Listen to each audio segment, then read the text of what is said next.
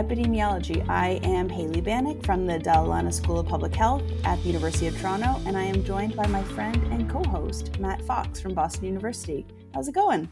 Oh, it's going, Hailey. It's going. That's all I can say, really. Yeah, it's it's that mid mid everything catching up with you tsunami running very fast. The thing is, I don't have the usual winter excuse. Normally, mid winter, I am just exhausted with winter, but this has actually been a mild winter, so it's really just the usual work stuff. And yeah, it, everything is just so busy all the time. I saw a meme once that was adulthood is feeling like next week it's going to slow down, or constantly saying next week it's going to slow down, and it never does. And that's how I feel about my life every year when it gets towards the end of the spring semester, I say to people, "Oh, I just got to get to the summer, and then everything will calm down, and I'll be able to catch up on all of the things that I've been putting off." And every year I get to summer, and it doesn't happen. So I need to just stop saying it. It's just never going to happen. Yeah, I mean, I say that about the fall semester every year. Also, you know, oh, it's just it's just the start of the fall. It's just crazy getting everyone settled and getting enrolled, and you know, all the students getting into their classes, and and it's it's just the fall. What is your position on email bankruptcy? Have we talked about this before? No, I don't know what that is. Oh, when you just declare bankruptcy and you delete everything in your inbox and send out a message to everyone saying you declare email bankruptcy and can't respond to anything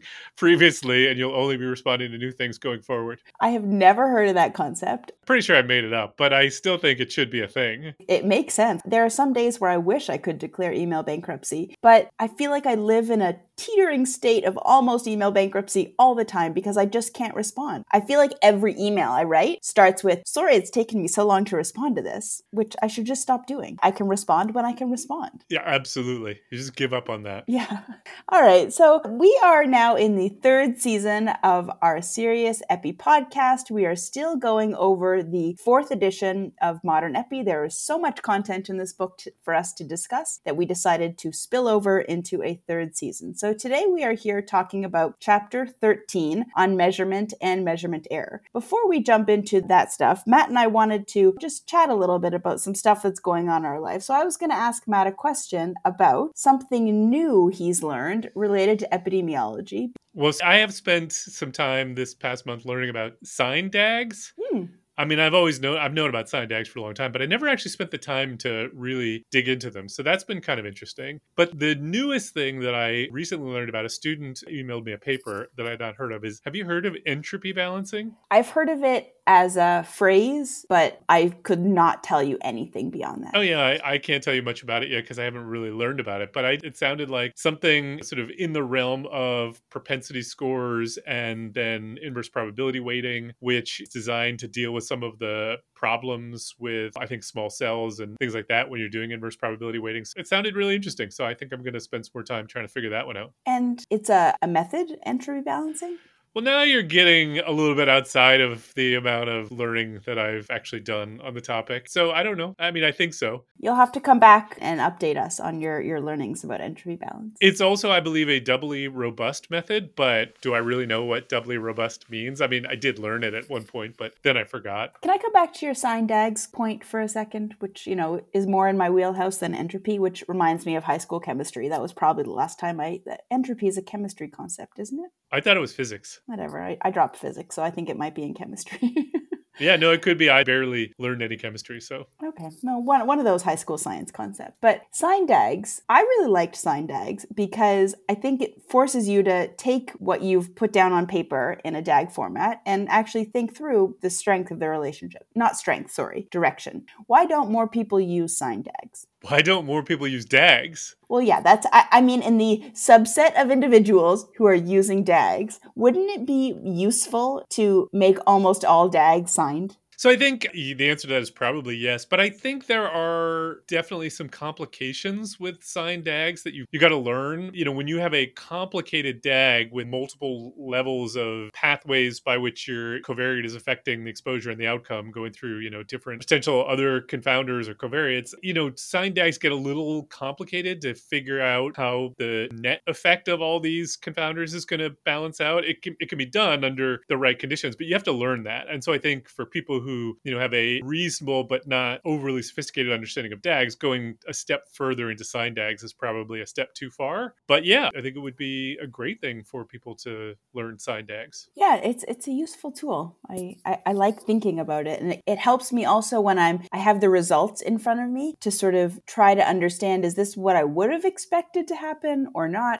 Yeah, fair enough. But enough about DAG. So today we're talking about measurement and measurement error. So this is chapter 13.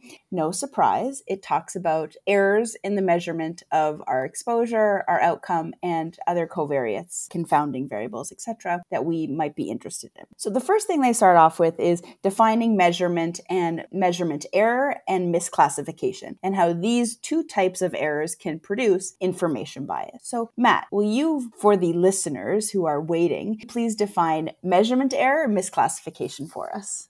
Yeah, so, you know, the way the book goes about it, and I would certainly agree, these are terms for what I would call mismeasurement of a variable. But the reason you've got two terms, measurement error and misclassification, is measurement error, if you were going with a strict definition, would apply to continuous measures, whereas misclassification would apply to categorical variables because you are being classified in a category. It isn't strictly a continuous measurement that you're just getting the value off on. But I've always sort of thought of it as measurement error to me feels more like a catch all term, and misclassification is really specific to categorical variables. But I can see the logic for wanting to have one term for continuous and one term for categorical variables. What do you think the logic is? The logic is related to how we correct for these problems, or, or why do you think we differentiate? Yeah, no, I think it's exactly right. I think we adjust for these different methods in different ways. And given that the methods for adjustment for categorical variables is in a lot of ways more applicable to epidemiologists because we often deal with dichotomous outcomes and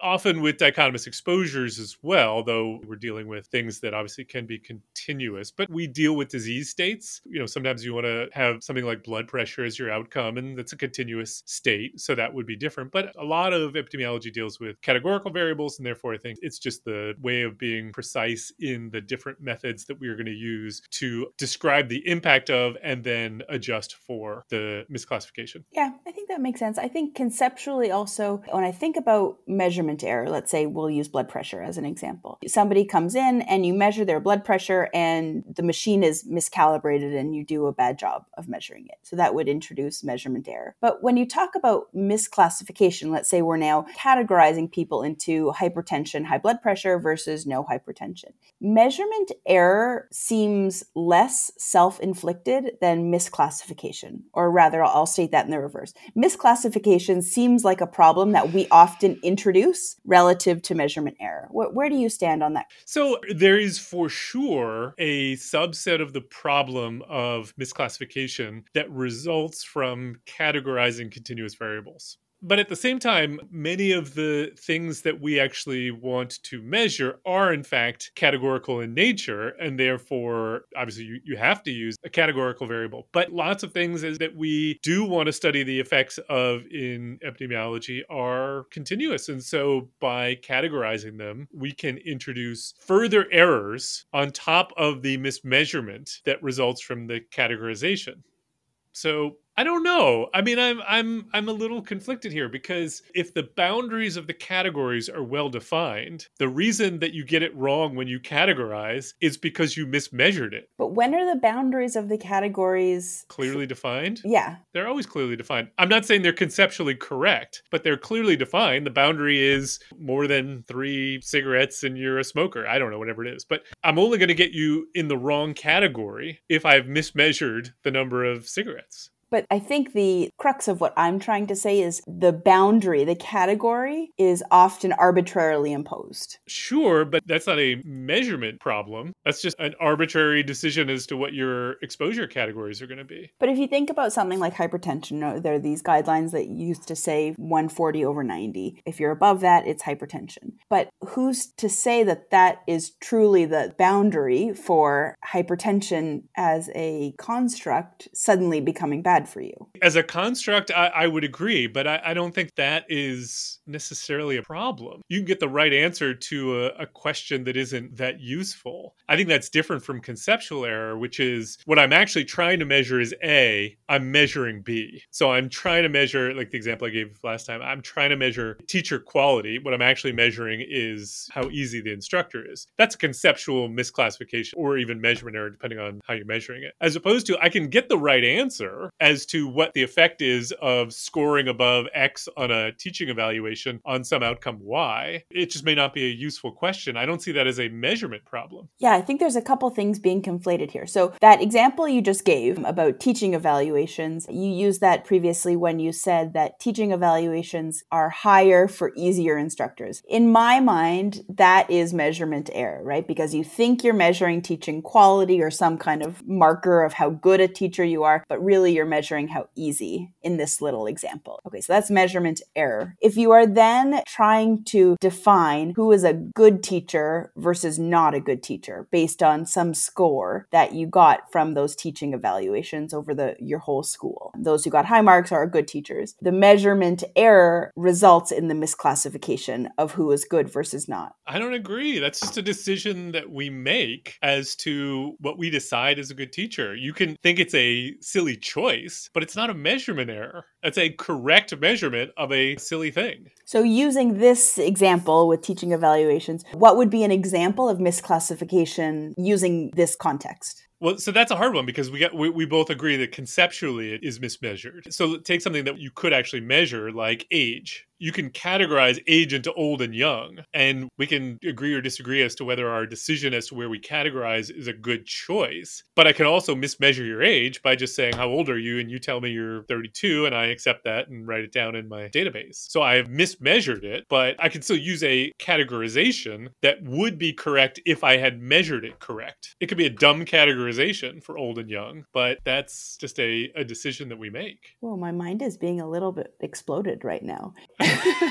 so, okay, let's use this old young example for a second. If you have a data set of 500 people and you have their absolutely correctly measured age from birth certificates, yep. and so you know there's no measurement error in the measurement of age, you as an analyst decide I'm going to create a variable that is old and young you are saying that the misclassification occurs when somebody who is really 25 goes into the old category if if old is, is 65 yes older than 65, not younger. Yeah, sorry. So, in this concept you're proposing, there's no space for conceptual mi- types of misclassification. We're just talking about sorting errors because I view it as both. I view them as as different dimensions of misclassification, different types of misclassification maybe, but they're both types of misclassification in my mind. You're still putting people into the wrong grouping whether it's due to mismeasurement, measurement error or due to I guess a man manual type of sorting error.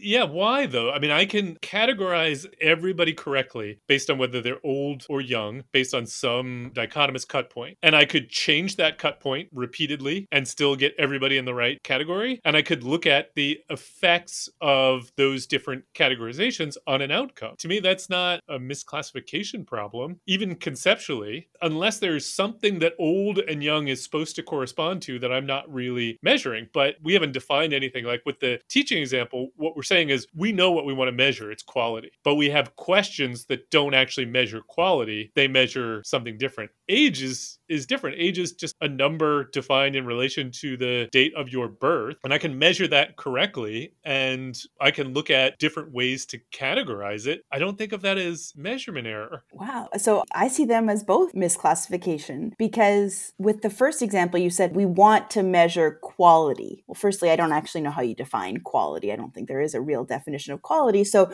you go out and do these evaluations with the hope that you're getting something close to quality. So you have two problems problems in that example yep. versus the age example, you really only have one problem, which is where you impose the cut point. What were the two problems in the previous? Doing a, a bad job at measuring quality and determining who is good versus who is not good as a teacher.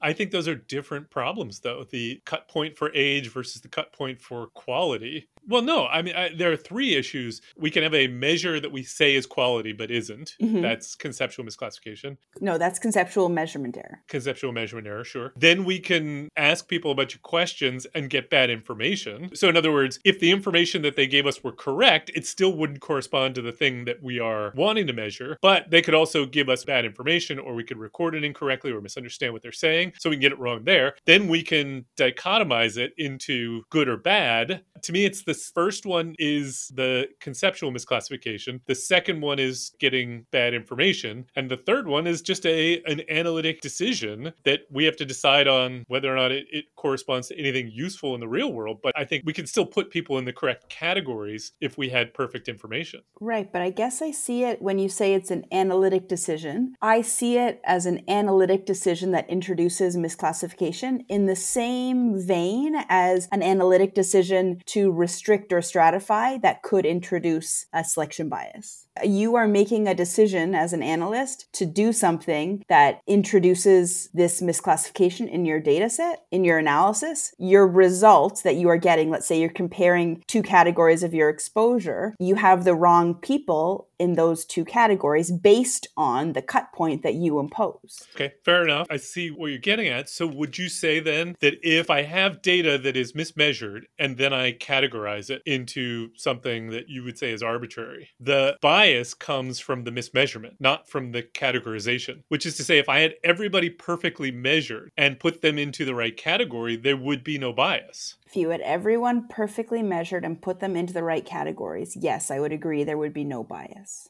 So then the categorization isn't creating bias, it's the mismeasurement. But it's predicated on putting them into the correct categories. But putting them into the correct categories or incorrectly putting them in categories comes from the mismeasurement, not the decision to categorize.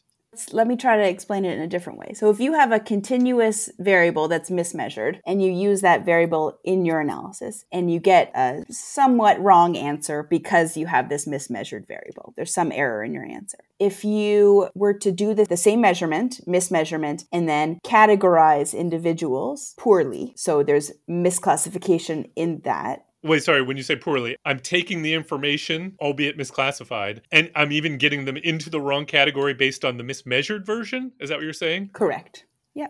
Okay, so that would be bias. That I would agree is an additional source of bias. If I am miscategorizing people, the number, whether it be correct or not, is that their blood pressure is 120, and I put them in the category of blood pressure over 130, that would be an additional source of error. I would agree there. Okay, so I think that's what I was trying to say all along. I guess I'm not clear on. So when you just said you put them over the 130 category, it doesn't matter to you that 130 is not representative of any true increased risk related to your blood pressure. it does matter to me.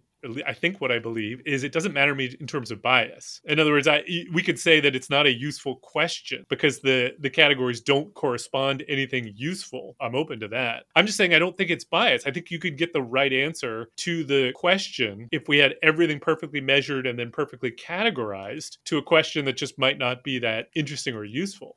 So in the chapter, when they talk about construct validity, hmm how does construct validity in your mind relate to bias? So to me, that is a source of bias in the sense that there is a question that we're trying to answer. Let me go back to the teaching quality question. Let's say we've got a, you know, an intervention that is designed to train teachers to be better educators. And we randomly allocate teachers to be, you know, either in this program or not, and we compare them. And then at the end, we have a, a survey that we give the students and we say, How good was your teacher? We can get the perfect answers to those questions, but still get a biased answer to the question Does the program impact the quality of teaching? Because the thing we are trying to measure, quality of teaching, is not being captured in the questions that we're asking the students. So we're, we're getting an answer to a different question. And we don't know what that question is, but we're getting the answer to a question of what is the impact of my teaching program on some other outcome. So I think I'm answering one question, but I'm getting a biased version of that because I'm not actually measuring the outcome I think I'm measuring. Okay, I think that's a great example, and, and that's very clear clear to me how that that would be an example of construct error, I would say, or lack of construct validity. Mm-hmm.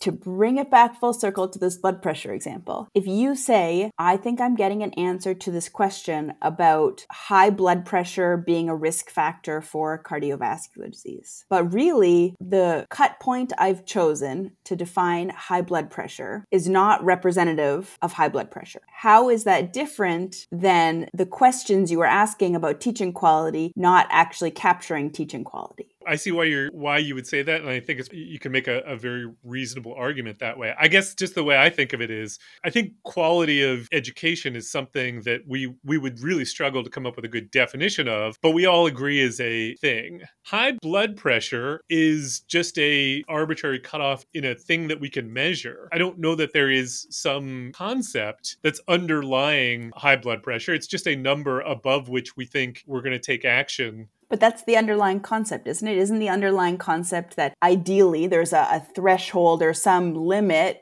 I don't believe that though. Does anyone believe that if your blood pressure is 119, it's fine, and then at 120 there is this suddenly you're at risk? I, I, don't think anyone thinks that. I think we make those categories for reasons of identifying where we want to intervene, but I don't think anyone conceptually believes that there's some hard change in risk associated with going above a very strict and clear number in your blood pressure. So I, I, I think it's just a, something we use for convenience but I don't I don't think it's a underlying concept that we're trying to capture that we really truly believe exists. Of course, I know very little about hypertension, so this could be a bad example, but that would be my layperson's understanding. Yeah, I agree with you in the sense that, you know, the difference between 119, 120 and 121, if that's your cut point, if 120 is your cut point, is not really important. Okay, let's move on from from this question about measurement error versus misclassification. But it was an interesting conversation. I, I, didn't realize that other people thought differently than me about that. So isn't that basically the theme of this podcast? We talk and we realize we have totally different understandings of things. Yes, and and even things that I thought I really thought we would be on the same page about. Yeah, fair enough. All right. So after the chapter starts out with this, what I we thought would be a basic start off point. Once we understand these concept of, of measurement error misclassification, can you talk to me a little bit about the sources of error that we might have in our, our analyses? Yeah, I mean, the chapter does a good job of this. I think there are pro- there's probably a long list of ways that things can be mismeasured or misclassified. I started jotting down from the text and also my way of thinking about it. I think first and foremost, as the book talks about, you can have this construct validity problem where you know you have something that cannot be measured directly, and so you've got to ask some questions to get at a construct. So an example, as you know, I use a lot it would be you know teaching quality. So we have this idea is eh, we want to measure whether or not somebody is a good teacher, but we don't really have a, a set of questions that we can use that accurately gets directly at that point of are you a good instructor? So we ask students questions about did you like the instructor and did they adhere to the objectives of the class and you know did they show up on time and all these things that we were trying to probe at a particular concept, but we may find that actually what we're really just measuring is the instructor likable or do they easily or things like that. So that's the conceptual misclassification. Then then you have all the issues with how we're going to define the particular variable. So we typically want to define exposures in terms of their dose and duration, but people don't always know the dose and duration of things. So you ask people about their smoking. Do people actually remember when they started smoking and how many cigarettes they've smoked over their lives? So no, so we've got problems there in terms of not just getting the exposure itself right, but in how much over what period of time we have problems in getting that right. We've got problems in terms of do people understand the question that you're asking them, right? Is it phrased in a way that they can actually give you the information that you want so that they understand and can respond? You have misclassification of things in terms of the relevant time period. So thinking back in terms of induction period, I think the, the example uh, was around asking people about their alcohol consumption. If we're interested in alcohol consumption in relation to uh, an automobile accident, it's really not relevant to know how much they drank over their lifetime. It's really relevant only to know how much they had consumed in the period before they got into the automobile. So you have timing, accuracy issues that can lead to mismeasurement.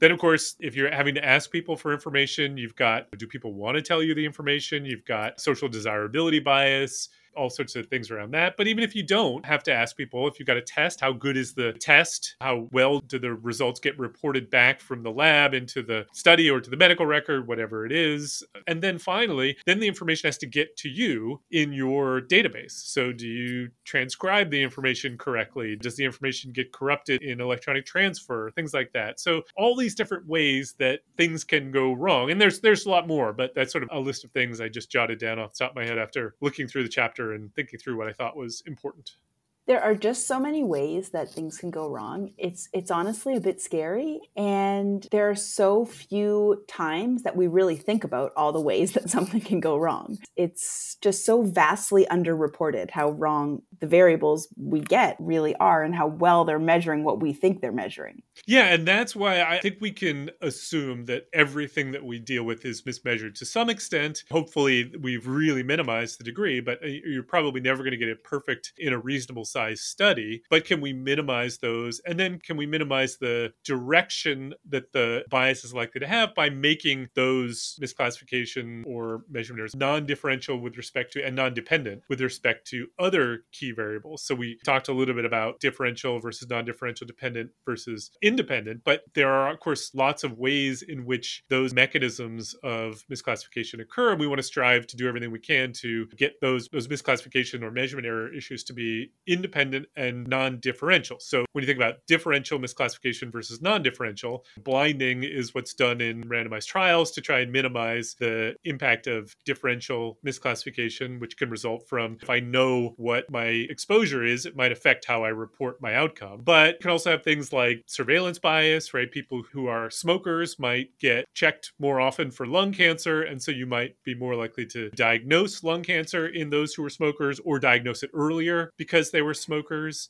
Are surveillance biases information bias? I think they can be. I think you can get better information on people because they were under surveillance more. Yeah, yeah, that's true. I, I see that and that the amount of misclassification differs based on how much surveillance you're having. Of course. Yeah, that makes sense. And then going back to what you were we were talking about earlier with collapsing continuous measures into categorical variables. There, as I said, I mean, I think we can argue about whether or not conceptually it's the right thing to do, but what I think is underappreciated is that when you have non-differential misclassification of a continuous measure, you can turn it into differential misclassification when you categorize. And that is clearly something that we want to avoid. So to the extent extent that we can using continuous measures, I think makes a lot more sense. Yes, from a information bias misclassification perspective, certainly that can be avoided in large part by by using continuous measures. I think you you ha- there is a trade-off in terms of how your results may be interpreted by the the readership of, of a journal or a clinician. You know, what is a beta coefficient for a one unit change compared to comparing two categories? But certainly from an information bias and, and wanting to minimize uh, misclassification bias, avoiding categorization is, is a surefire way to, to help with that. Yep. Great.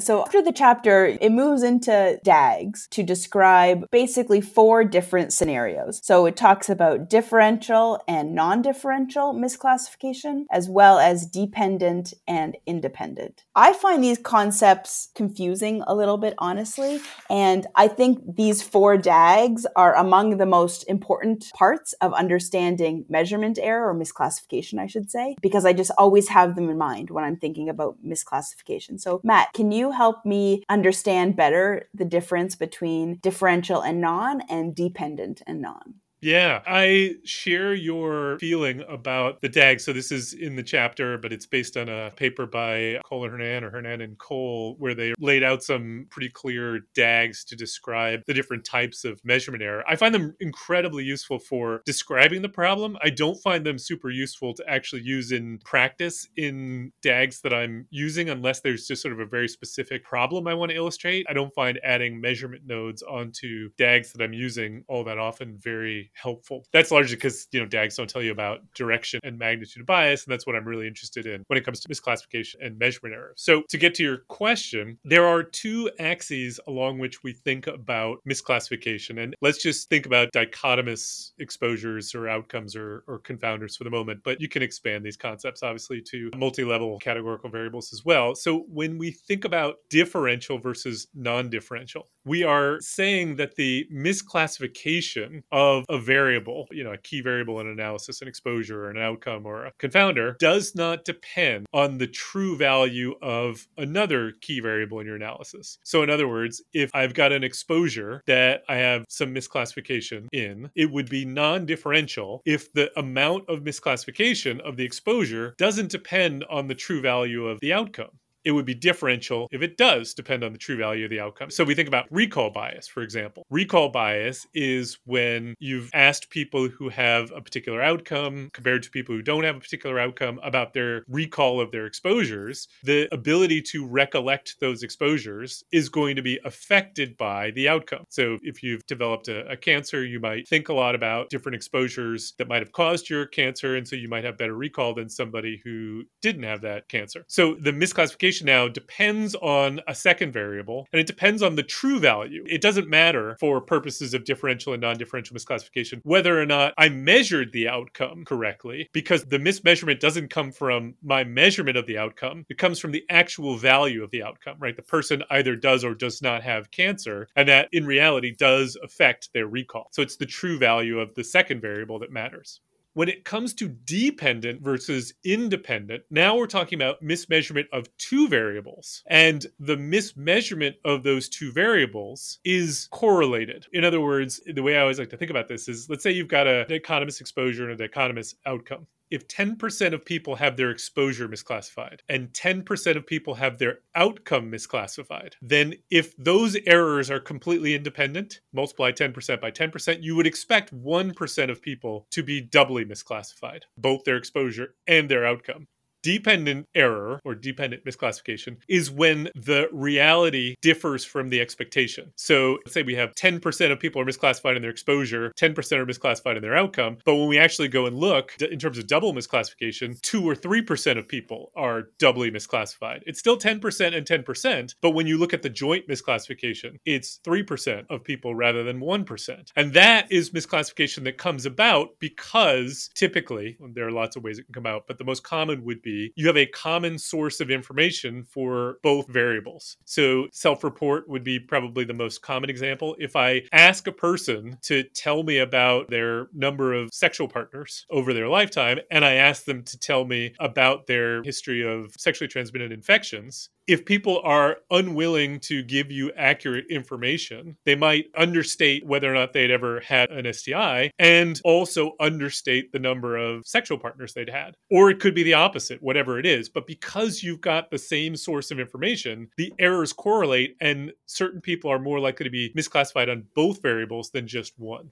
That's such a helpful example. So I have I have a few follow-up questions for you on that. Okay. Related to differential and non. Can you have differential exposure misclassification in a prospective cohort study where you're measuring someone's exposure at baseline, you're following them through time and seeing whatever who died or who didn't die. Can you have differential exposure misclassification in that scenario when you're measuring exposure before your outcome happens? So I believe the answer to that is yes but I think it's probably not super common. But I think there would be ways in which your exposure measurement would be affected by something that has not yet happened in the future, but you have reason to believe might happen. So, for example, if you know you've got some exposure in relation to a, a cancer and you are cancer free at baseline, but you're sort of already down the pathway of developing the cancer and you have suspicion about that. So, if the exposure is say self-reported, you might report your exposures differently based on your expectation of your risk of developing the cancer. And that could also happen, of course, if there was a common cause type situation where you've got family history affecting the measurement of the exposure and also affecting the true value of the outcomes. You know, you know you have a family history of a type of cancer, so you are on the lookout for things. You might avoid certain exposures, right? That would be the confounding problem. But you might also misreport your exposures because you have concerns about it. So I think it could happen. I just don't think it's probably all that common. And when you think about that common cause structure, the, family history example you gave, adjusting for family history in that scenario, what happens? Yeah, so this is where I'm outside my depths here because if you were to draw the DAG, I think the DAG would indicate that you could adjust for the confounder, it would go away. But I'd want to see that proven to me. I've certainly seen papers and examples. I'm pretty sure Sander Greenland has a paper about this in probably the 80s or the 90s that shows that adjustment for predictors of misclassification can actually do you harm. So I, I my sense is you can't, but it may, it may just be that there are certain scenarios where you can and certain scenarios where you can't. I'm in over my head.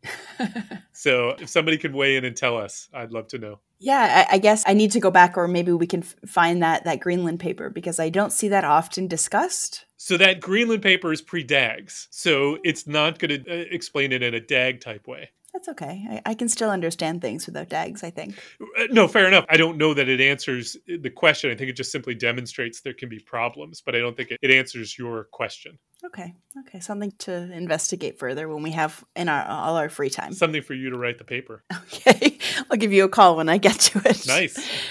The next question I have is about dependent misclassification. I gave that, that great example where if there's a common source of the misclassification in both of those variables, what happens if the amount of misclassification differs for your exposure and outcome, even though there's a common source? So thinking about that STI and sexual partners example with self-reporting, you may go in one direction for one variable and the other direction for another variable. Conceptually, what happens? And, and then how do you detect something like that? So you could still come up with the expectation, assuming we're talking about non differential but dependent, the rates of misclassification of the exposure and the outcome can be the same across those other two variables, but it still leads to those dependencies. And yeah, I mean, you could still have an expectation. So I gave you 10% misclassified in the exposure and 10% misclassified in the outcome, but it could be 20% misclassified in the exposure and 10% on the outcome. The expectation is now 2% of people doubly misclassified. Right. Okay. And so you can look, you could then stratify your data by the exposure and the outcome and the true value values of the exposure and the outcome if you had validation data on both. And you could see how much dependent misclassification there is. But people barely ever collect validation data for a single variable, let alone a two variables stratified by each other and have enough power to be able to say anything. So, sort of, we talk about sensitivity and specificity measures. There become 12 different parameters you have to worry about if you've got a dichotomous exposure and a dichotomous outcome. Nobody's going to measure those. So, I think more it's about intuition when it comes to dependent error. So, it's about do I have reason to believe that two key variables in my study could suffer from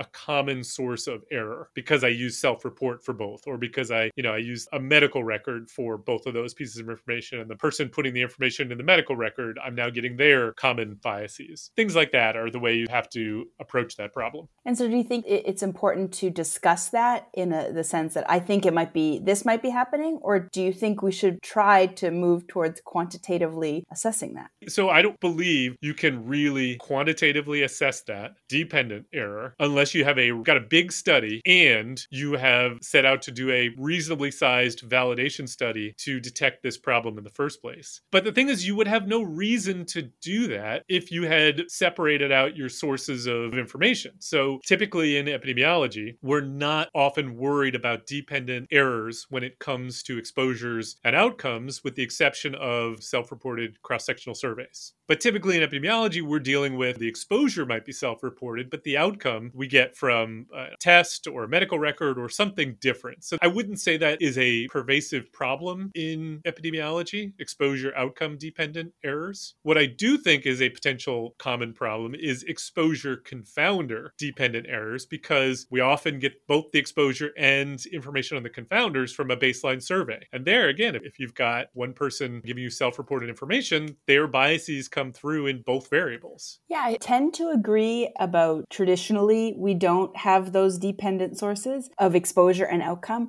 But with the rise of medical records and big data, I see that as a potential source of dependent error that is not frequently discussed. Maybe, but if you're using medical records, the, the medical record itself, I don't think is subject to dependent misclassification. It's the person who's putting the information into the medical record. And, you know, if, if all the information is the clinician's assessment, then I suppose absolutely you could have that. But typically that's not really what's happening is, you know, the clinician is doing some tests for blood markers. Those aren't going to suffer from the same sources of error as the things that the clinician is looking for in a physical exam, which is also not going to be the same as the misclassification or measurement error in things that the clinician is asking you to self-report, like how much alcohol you consume, right. things like that. So it would just depend depend on is it really I'm going to a medical record for three things an exposure, an outcome, and a confounder that really were all collected by the clinician asking a person to self report, then I'd be worried. But if it's, you know, three different sources, then I probably wouldn't. Okay, that's that's a helpful distinction. Even though it's coming from a common